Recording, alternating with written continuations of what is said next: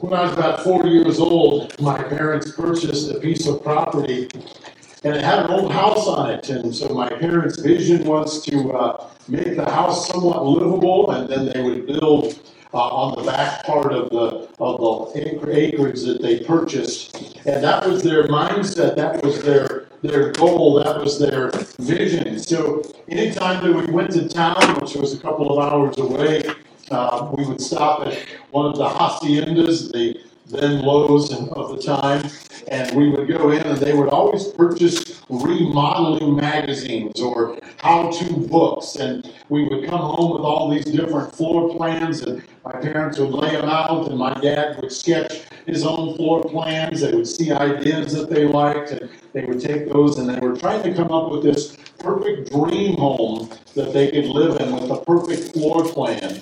Anytime there was an open house when we were in town and we saw it, we would go and check it out. Anytime we went by one of those uh, pre-formed house dealers, we would always go in there and look at those pre-made houses. It was just kind of the way things were. And they were always looking for that, that floor plan. People thought we were always looking to move to someone else's house, but they were always just looking for the floor plan that they wanted to purchase, a floor plan that they thought was best for them. We never did build that dream house, by the way. Never happened. This morning, we're going to step away from our journey through Thessalonians, and we're going to take a few weeks. I don't know how many weeks we're going to take, but we're going to take a few. And we're going to look at God's blu- blueprint for marriage. When we first moved here 22, 23 years ago, uh, every February we would just take a few weeks and kind of look at marriage and think about marriage. And so we haven't done that for a while. And so as we came to this break between First Thessalonians and Second Thessalonians, I thought it would be a good opportunity for us just to take a moment and look at God's blueprint for marriage. This morning, I want to look at God's marriage floor plan. Uh, and we don't need to go any further than Genesis chapter 2, verses 18 through 25 to discover this floor plan. Now, this is a familiar passage to us. If you've attended any of the weddings that I've done, this is the passage I share. If you've attended any of the premarital counseling classes that I've done, this is the passage I share. Because this passage contains God's marriage floor plan. And if we would look at this floor plan and we would let this floor plan be the basis for our marriage, it would be amazing how many situations and how many difficulties we would overcome. Now, when Darcy and I first got married, uh, we went and our pastor shared this floor plan with us. And as I listened, as I took in the floor plan, I was like, okay, all right, okay. And I was ready to get out. But now that I'm standing, I'm sitting on this side of the desk, and I'm offering advice to couples looking to get married or couples that are married, I'm amazed at how well God's floor plan works. And as I lived for Christ and began living for Christ, I'm amazed at how good the floor plan has helped us in our marriage. And so I thought as we were looking at this and thinking about God's blueprint, it would be a good thing for us to begin by looking at the floor plan. So this is where we are this morning Genesis chapter 2, verses 18 through 25. Now, as we look at this passage, there are going to be three headings that we're going to use to kind of lead us through this. In verses 18 through 20, we see the building needs. In verses 21 and through 23, we see the building materials. And in verses 24 and 25, we see the blueprint, the building blueprint. Before we dive into this, let's just pause for a moment and, and go before the Lord. Father, we're grateful for this morning that you've given to us and grateful for this opportunity we have, Lord, to be able to look into your word. And Father, as we take this time, I pray you'd open our hearts and our minds to what you have for us. Lord, for some of us here this morning, we've been on this marriage journey for a while. Uh, Lord, and people come to us and, and seek advice. And so I pray, Lord, that maybe there's something in here that we can glean, that we can be willing to share and be able to share. Father, there's some of us here who've, who've lost a spouse, who are, are single here as we're here. We haven't been married yet. And I pray, Lord, that as we look at these thoughts, as we look at these uh, this blueprint, I pray, Lord, that you minister to our hearts and minds in that area as well. And I pray, Father, uh, that as we are here and we're married, and Lord, we maybe haven't lived in accordance to the blueprint that's laid out before us, I, I pray, Lord, that maybe this would help us, that this would apply some much needed help to where we're at. And so, Lord, I do just pray that somehow, wherever we are in life's journey, that your word would speak to our hearts, that your word would, would touch our hearts this morning. And, and Lord, only your Holy Spirit knows how this needs to be applied. And so I pray, Lord, that we would hear from you today. So, Lord, grateful for who you are, especially grateful for your Son, Jesus. And it's in his name we pray these things. Amen.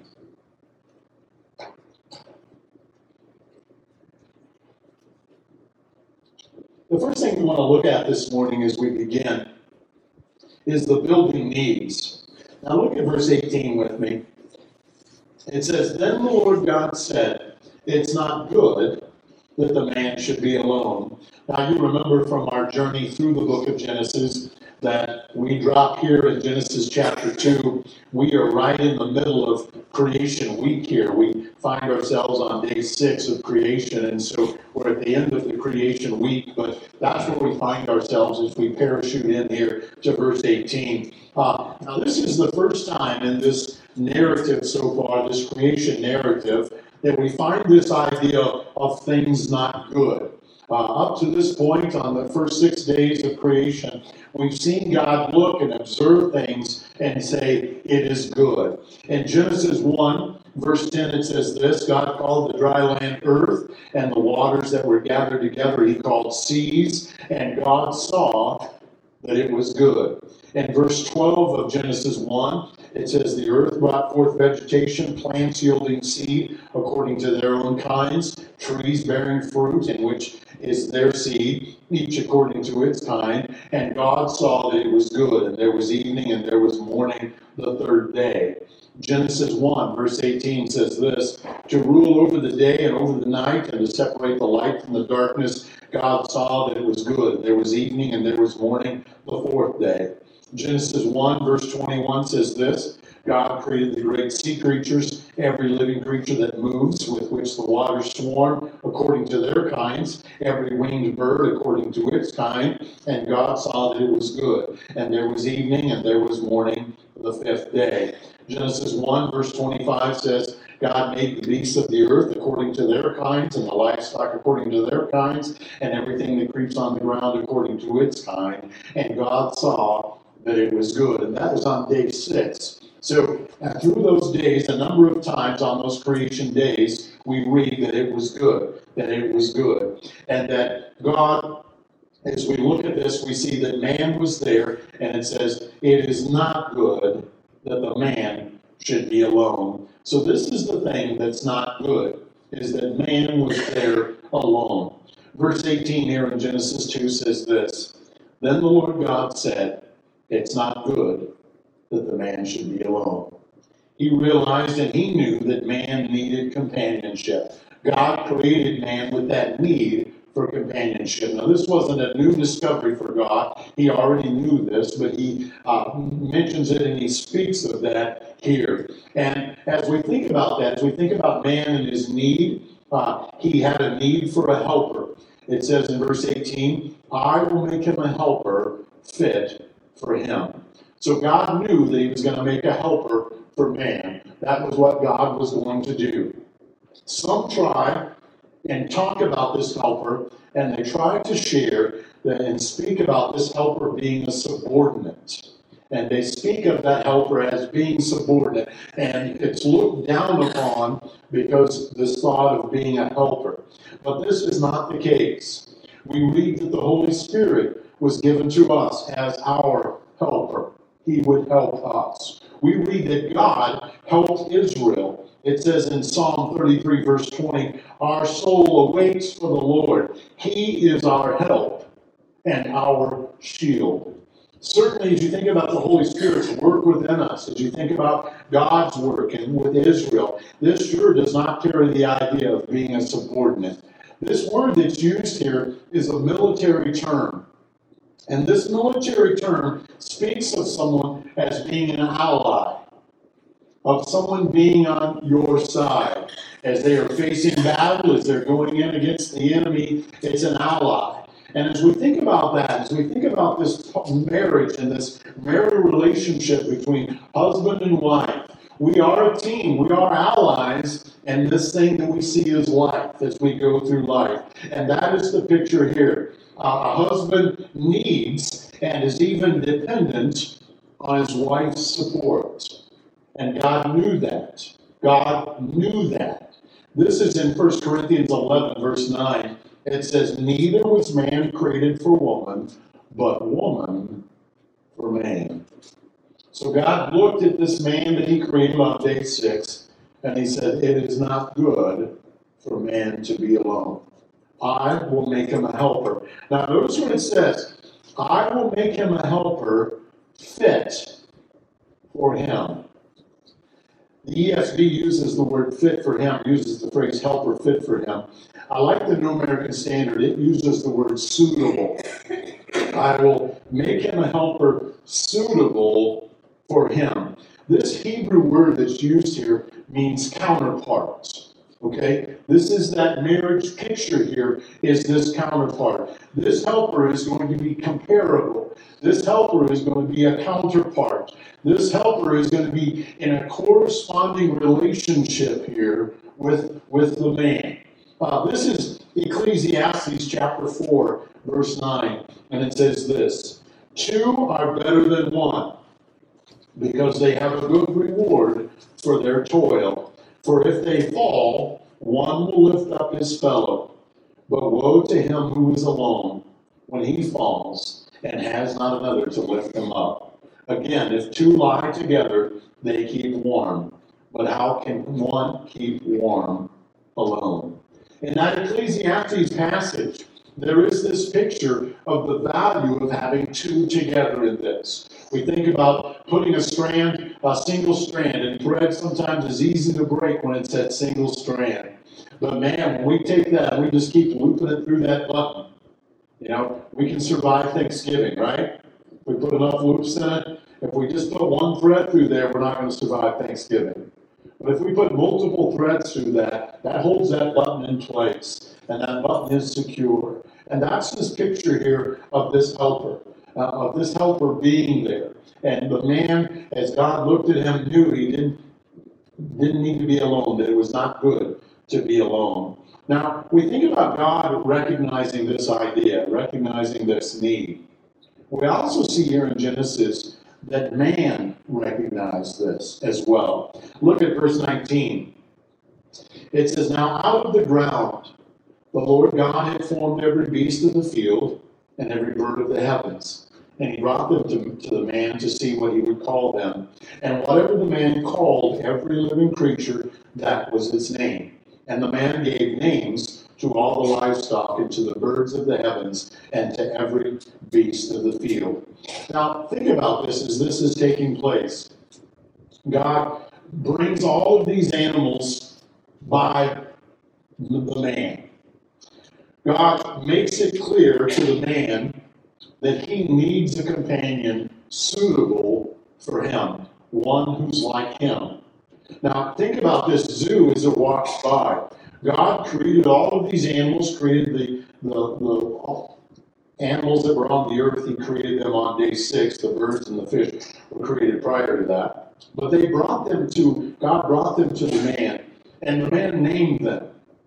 And imagine as these animals come by, the man sees that there are two of them. He sees that they are male and female. But as they come by, he recognizes that there's no helper that's suitable to him. There's no one like him. There's no match. There's no match for him. Verse 20, it says, For Adam there was not found a helper fit for him. The man realized there was nothing like him. Have you ever played that game Concentration, where you turn over all of the cards? Uh, sometimes you can get the fancy one with different pictures on it. Different uh, designs. Uh, if you're old fashioned and you have cards in your house, we'll pray for you. But you play it with the two black cards and the two red cards. So if you get two black sixes or two red sixes, those are the match. And so you play this matching game. How many of you have ever played that after you've owned it for a while and you have that one odd piece? And you keep turning over the pineapple, but you never find the pineapple match? Have you ever played that? And you keep trying and all of the all of the pieces are gone and all of a sudden you realize that hey, we're missing one of the pineapples. So you've been turning over that pineapple every time thinking this is the one and it never matches. I picture the man being here in the garden and he sees all of the animals come by and he's seeing the matches that come by. And there's two ostriches and there's two horses and there's two dogs and two cats and nothing matches him. It's all different. He's the he's the odd man out. He's the pineapple in the pot. And he realizes that no match was found for him. He realizes as this takes place that he is alone. He realizes that something is missing. He realizes that the building has a need. Now we see the building materials. Look at verse 20. So the Lord God caused a deep sleep to fall upon the man.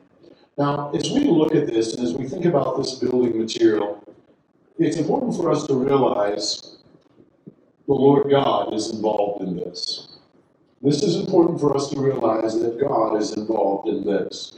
God is the one who took this step. Man is not the one who took this step. In fact, man is asleep when this takes place. When we think about marriage and when we think about the materials needed for marriage, so many couples leave God out of the picture. They forget that the center of their marriage needs to be Jesus Christ. Uh, and when Jesus Christ or when God is left out, when we forget the architect, uh, marriages are in trouble from the beginning. Uh, I remember one time I went to this house.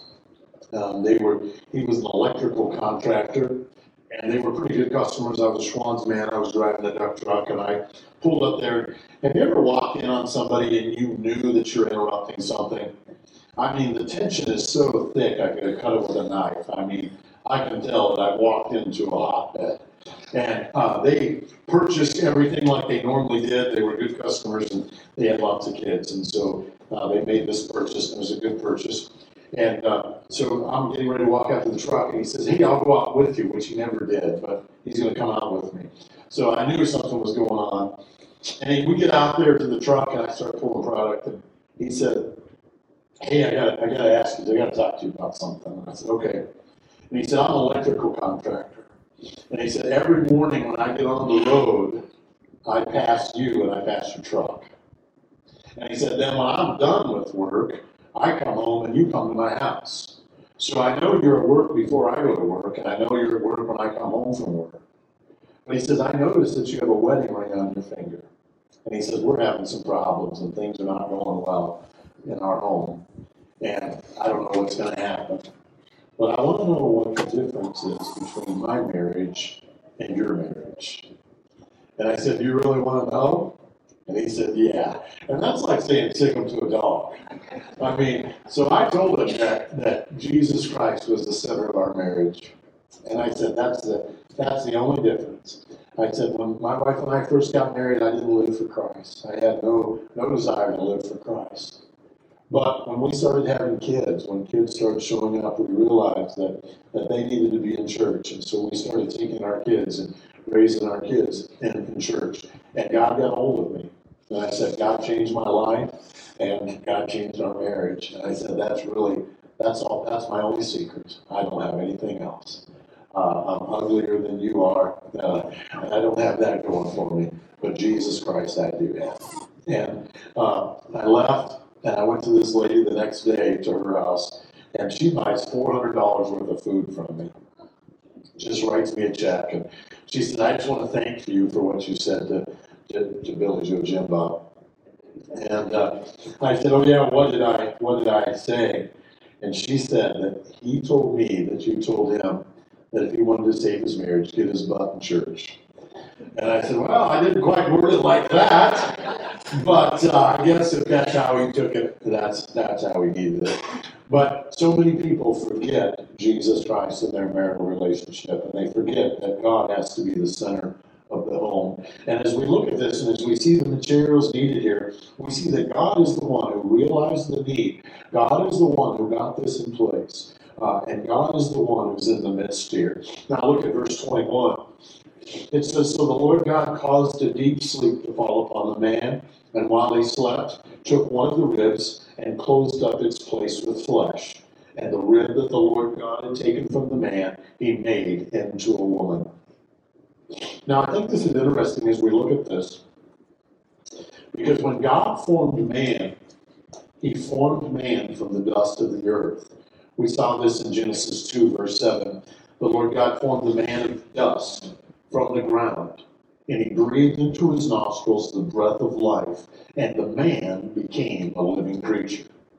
God could have created woman in the same way, but he didn't. God removed one of the ribs from man, and he used that man, used that rib, and he sculpted from that man's rib a woman. God did that. God didn't take him from the head. She's not to be the head of the home. God did not take her from the foot. She's not to be walked upon in the home. He took her from the side, that place close to the heart that place under the arm, that place of companionship, that place of partnership. And as you think about going through life together, that's a picture of how we go through life, isn't it? Side by side, enduring and going through the things that we go through. And that's what we see here is, is God created man, as God took him, or created woman, took, taking uh, a rib from man and, and making her and forming her. And notice what it says in verse 22, and I think this is such an awesome thing. It says, He brought her to the man. Adam was asleep. And he didn't just wake up and roll over and there she was. Adam wakes up. Maybe he felt a little pain in the side. Maybe he felt a little discomfort. Maybe he felt the after effects of the of the medicine that he was given to put him to sleep. Maybe he had to have some crackers and drink some water, sit there for a little while. But then God brings this woman to him. Just like he brought all of the animals before him, he now brings his partner. He now brings the woman to him. God brings her to the man. Now look at verse 23. It says, then the man said, This at last is bone of my bones and flesh of my flesh. She shall be called woman because she was taken out of man. This at last. This at last. This is what he's been looking for. This is what he's been waiting for. I don't know if you guys have ever been to a wedding or not. But I do think it's an amazing thing when that back door opens and the bride walks through. Uh, I remember when my bride walked through, uh, she was worried that I wasn't going to show, and I was worried that she would come to her senses and she would run out the other door. I really felt relieved because her dad walked in with her, and he was not carrying a shotgun. I was just like, this could be a good day. Uh, but she came out. And when that happens, there's that moment when we see that bride to be, and, and most weddings, people stand when the bride comes out. And this is what happens here, and Adam says, At last, finally, she's here. This suitable helper has come. None was found before, but now at last she has come. And the man recognizes that significance. And notice what he says Oh, there's more dirt. No, he doesn't say that. He says, This is bone of my bone and flesh of my flesh. She realized that this was a part of himself. The Hebrew word is such a cool thing. Uh, ish is the is the word for man, and then it's just repeated for woman. All right, there's a little little word spelling, a word little word differences there, but that's woman, and it's just uh, out of man comes this woman. So it's kind of this woman is kind of a play on words from man, and he says, "This is bone of my bones, and this is flesh of my flesh." And he recognizes the significance, and she was to be cherished because she was a part of him. This is Ephesians 5 28. Ephesians 5 28. It says, In the same way, husbands should love their wives as their own body. He who loves his wife loves himself, for no one ever hated his own flesh, but nourishes and cherishes it, just as Christ does the church. It's a picture of our relationship with Jesus Christ, and we'll see that again in the weeks to come. But as the man sees his bride, that's what he realizes, that she is a part of him. Now we see the building blueprint in verses 24 through 25. Verse 24, it says, Therefore, a man shall leave his father and his mother and hold fast to his wife, and they shall become one flesh. And the man and his wife were both naked and were not ashamed. Now, as we look at this passage, this is where we see marriage being instituted. Notice the word therefore right there in verse 24. Therefore. And the word therefore, we always look and see what the therefore is there for. He's just built all of this. He's just shared all of this with us. And he says, because of that, because of what's taken place, she was taken out of his rib, uh, fashioned into a woman, sculpted, and God brought her to him. Because of that, therefore, a man shall leave his father and his mother and hold fast to his wife, and they shall become one flesh. This was something that was given later to Moses. This was not Adam and Eve here, because Adam and Eve did not have a mother and did not have a father. They were the first two created. So this is Moses instituting marriage. God gave this to Moses, and marriage is being instituted here. This is the marital practice that takes place. Uh, as a result of creation, because of what God has done with Adam and Eve, with man and woman, this is where marriage comes from. This is this is where it was all instituted, was there in the garden. Because of this moment, God has sculpted this woman and the man, uh, and he brings the woman to the man. And this is the institution of marriage. This is God's design. Jesus makes a reference to this design in Matthew 19, verse 4. He, this is Jesus, answered, Have you not read that he who created them from the beginning made them male and female? And he said, Therefore, a man shall leave his father and his mother and hold fast to his wife, and the two shall become one flesh. God is the one who instituted that. Jesus mentions that and speaks of that, and he says, because he, they were created, God instituted marriage. God put that in place. Marriage is God's doing. Marriage is God's doing, and because it's God's doing, man cannot change what God has designed because it is God's design. This is Mark 10, verses 8 and 9. It says, The two shall become one flesh. They are no longer two, but one flesh. What therefore God has joined together, let no man separate. This is God's design. God is the one who established this. God is the one who instituted this. Now look at verse 24. This is where we see the floor plan. It says, Therefore, a man shall leave his father and his mother and hold fast to his wife, and they shall become one flesh. This word that's used here, a man shall leave his father and his mother, this word means to leave behind. Now, this doesn't mean that once you get married, you never talk to your mom and dad again. This doesn't mean that. But what this is, is a picture of the man, and he's stepping out from underneath the authority of his parents. And he is now a household leader. He is now the one who is in authority. He is now the one who is the leader. They've moved out of mom and dad's nest and they've built their own nest. Now it's up to him to call the shots. It's up to him to lead the family. That is this picture of leaving mother and father behind. It is the, the beginning of a new family unit. The parent and child relationship is changed at this moment. Now, this parent and child relationship is different. The husband and wife, the marital relationship, is the primary relationship now.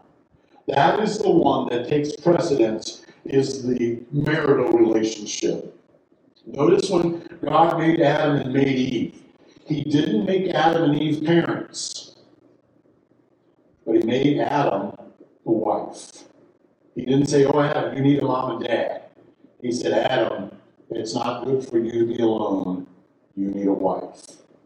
And this is a new relationship here. This is a marital relationship. This is a primary relationship.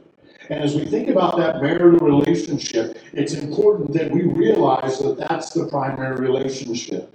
Because so many times when a, when a couple steps out and they begin this primary relationship, they still want to stay tied to the parental relationship. And when that parental relationship stays a tight bond, then that causes issues in the marital relationship. It's okay for us to go to our parents and get advice because there's things that they've been through that we haven't been through. So they're a great source of advice. But we need to take that advice and apply it to our nest and say, hey, this is how things are going to work for us. We have to make that decision. And that's how things work. And so that's the picture of stepping out, stepping away from that secondary relationship and making this the primary relationship. Now it says, it says and hold fast to his wife. I love the New American Standard Version because it says cleave. And that's that picture there is cleaving. It's it's a bond. It's a it's holding together. This is a tight adherence, uh, not some cheap glue. But this is a tight bond that's there, and effort is to be given to hold on to this. And this does carry this idea of a monogamous, monogam, monogamous relationship. All right? We see in Scripture where they get away from this, where man gets away from this, but this was not God's original design. Man and woman cleaving together, this relationship cleaving together. And this is a this is a covenant relationship. God sees this as a covenant relationship. Uh, this is Malachi 2, verse 14. It says this But you say, Why does he not? Because the Lord was witness between you and the wife of your youth, to whom you have been faithless, though she is your companion and your wife by covenant. Covenant agreement is a binding agreement. This is an arrangement that can't be broken. And this is how God views marriage. He views marriage as, as a covenant. So many times it's easy for us to base our relationship based on emotions. And when we live life, emotions are just like this. I mean, we get a new car and everything goes well. We're on the honeymoon, everything's beautiful. We have kids and we don't sleep. All right? Then we get a new job and things are good, and then we have kid number two and we don't sleep. All right? And so often people live their marital relationship just like this. And you know where divorces take place is on that bottom realm. But if we enter marriage and we see it as a covenant and we're saying, okay, I'm going to be, you're going to be my wife until death do us part we agree to this covenant and it is a flat line. Regardless of how life takes us, we're in this flat line. That is God's picture. That is God's idea of a marital relationship. It is this covenant. It is this covenant relationship. And it says they become one flesh. Now, this is a picture of sexual relationship. This is a picture of physical relationship. But you know, it's so much more than just that. Becoming one flesh is seeing us as one. We're no longer he and her. We are us. We are we. We're no longer me. We are now we.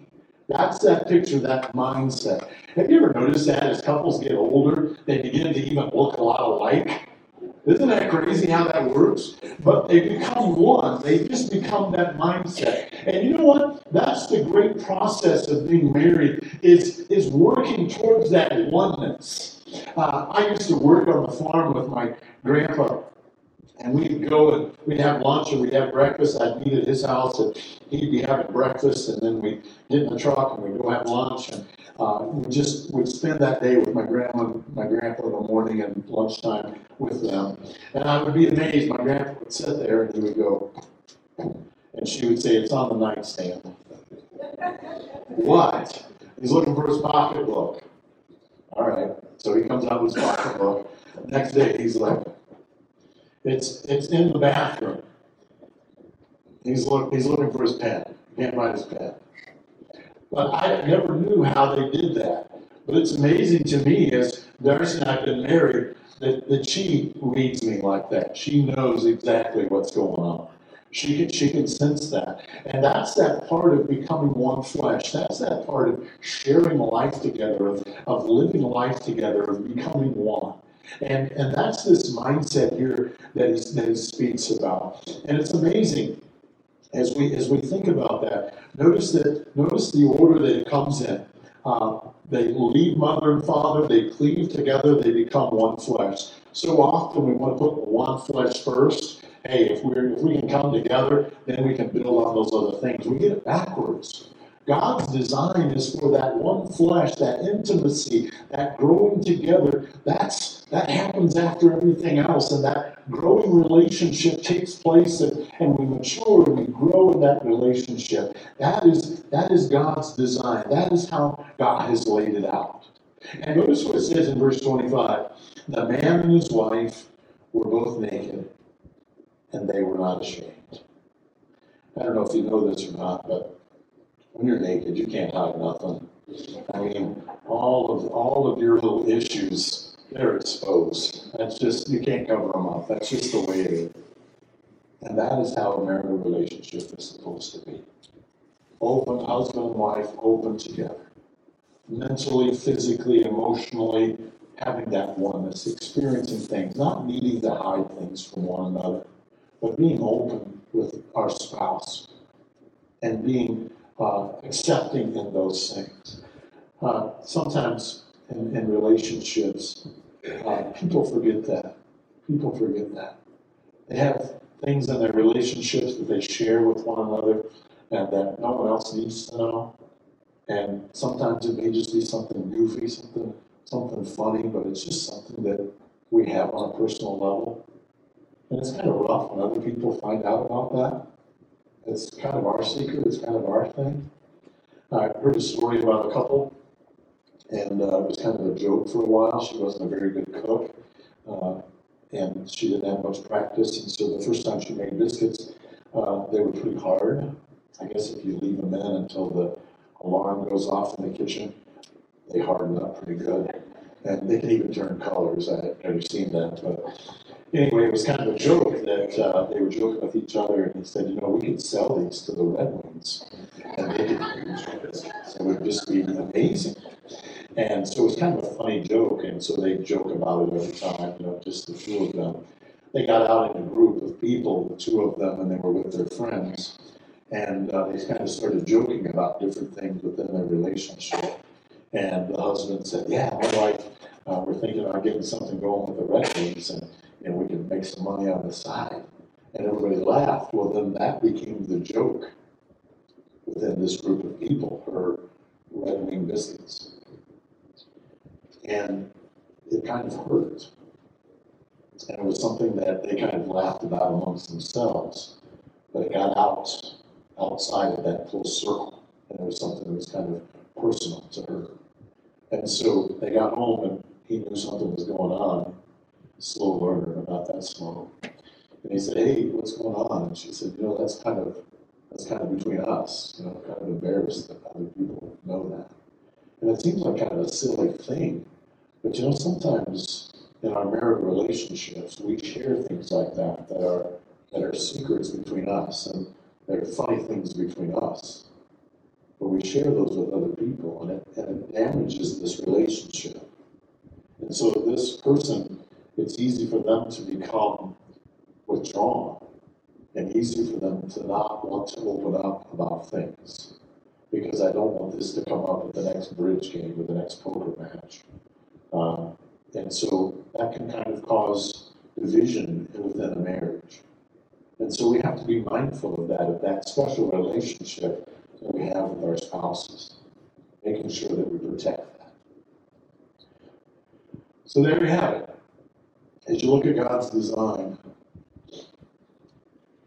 for marriage, this blueprint, this floor plan for marriage, we see the building needs, we see the building materials, and we see the building blueprint. So what do we take home from this? What do we apply to our lives? I think the first thing that we've got to realize and we've got to recognize is that God, the Lord Jesus Christ, needs to be in our marriage. He is the primary building material. If we're going to have a long lasting marriage, He has to be in the center. I've done lots of weddings and we've used candles, unity candles, we've used unity sand. I even did a wedding one time with a husband who was from uh, up north. And so he had little pine cones and she was from Lenawee County and she did soybeans. And they poured those two things together as this unity to show the northerner, the Yooper, and the soybean girl uh, coming together. It was a great picture. There's one that I did, and they took a took a rope, and it had three strands. One strand represented the husband, one strand represented the wife, and the third strand represented Jesus Christ. And as the wedding began, one of them held the top of the rope, and the wife braided those three together. And then she tied it in the bottom, and all three different colors in that rope was a picture of the three things that are needed for a marriage to work. And I thought that was such a great picture, such a great reminder that we need that. We need God in the center of our relationship. Our pastor drew for us a triangle. He put God at the top, he put Darcy on one side, and he put me at the other side. And he said, as you look at this triangle, you'll realize that all three sides are the same length. And as you guys grow in your relationship with Christ, the closer you get to God, the closer you will be with each other. And I thought, whatever. But you know, when I started living for Christ, my wife was living for Christ, and when I started living for Christ, and my relationship with Christ began to change, I was amazed at how close my wife and I got. But that is so important for our marriage relationships, is to have Christ at the center to make sure that He's the hub of our wheel and that everything is going towards Christ. We also need to recognize God's floor plan. We need to recognize that God is the designer. He's the one who designed marriage. When we try to tweak it, when we try to make it to fit us, it's not going to work. It is God's design. He is the designer. He knows how it works. So having Him at the center and seeking His plan, seeking His program, is, is far better. We need to cleave to one another. There's so many things that want to come in between us, that want to divide us. We need to fight for one another. We need to strive hard to cleave to one another. Uh, and, and that'll help us overcome so many things. And we need to continue striving, striving towards being one. I thought that once you were married for seven years, isn't seven years the rough year? I thought once you were married for seven years, that was all just a piece of cake. But you know, marriage is something we've always got to be working on. It's a, it's a continual process, and it's a continuation of us growing closer and closer, striving, seeking to cleave, seeking to push those things away, and continuing to strive together, striving towards becoming one.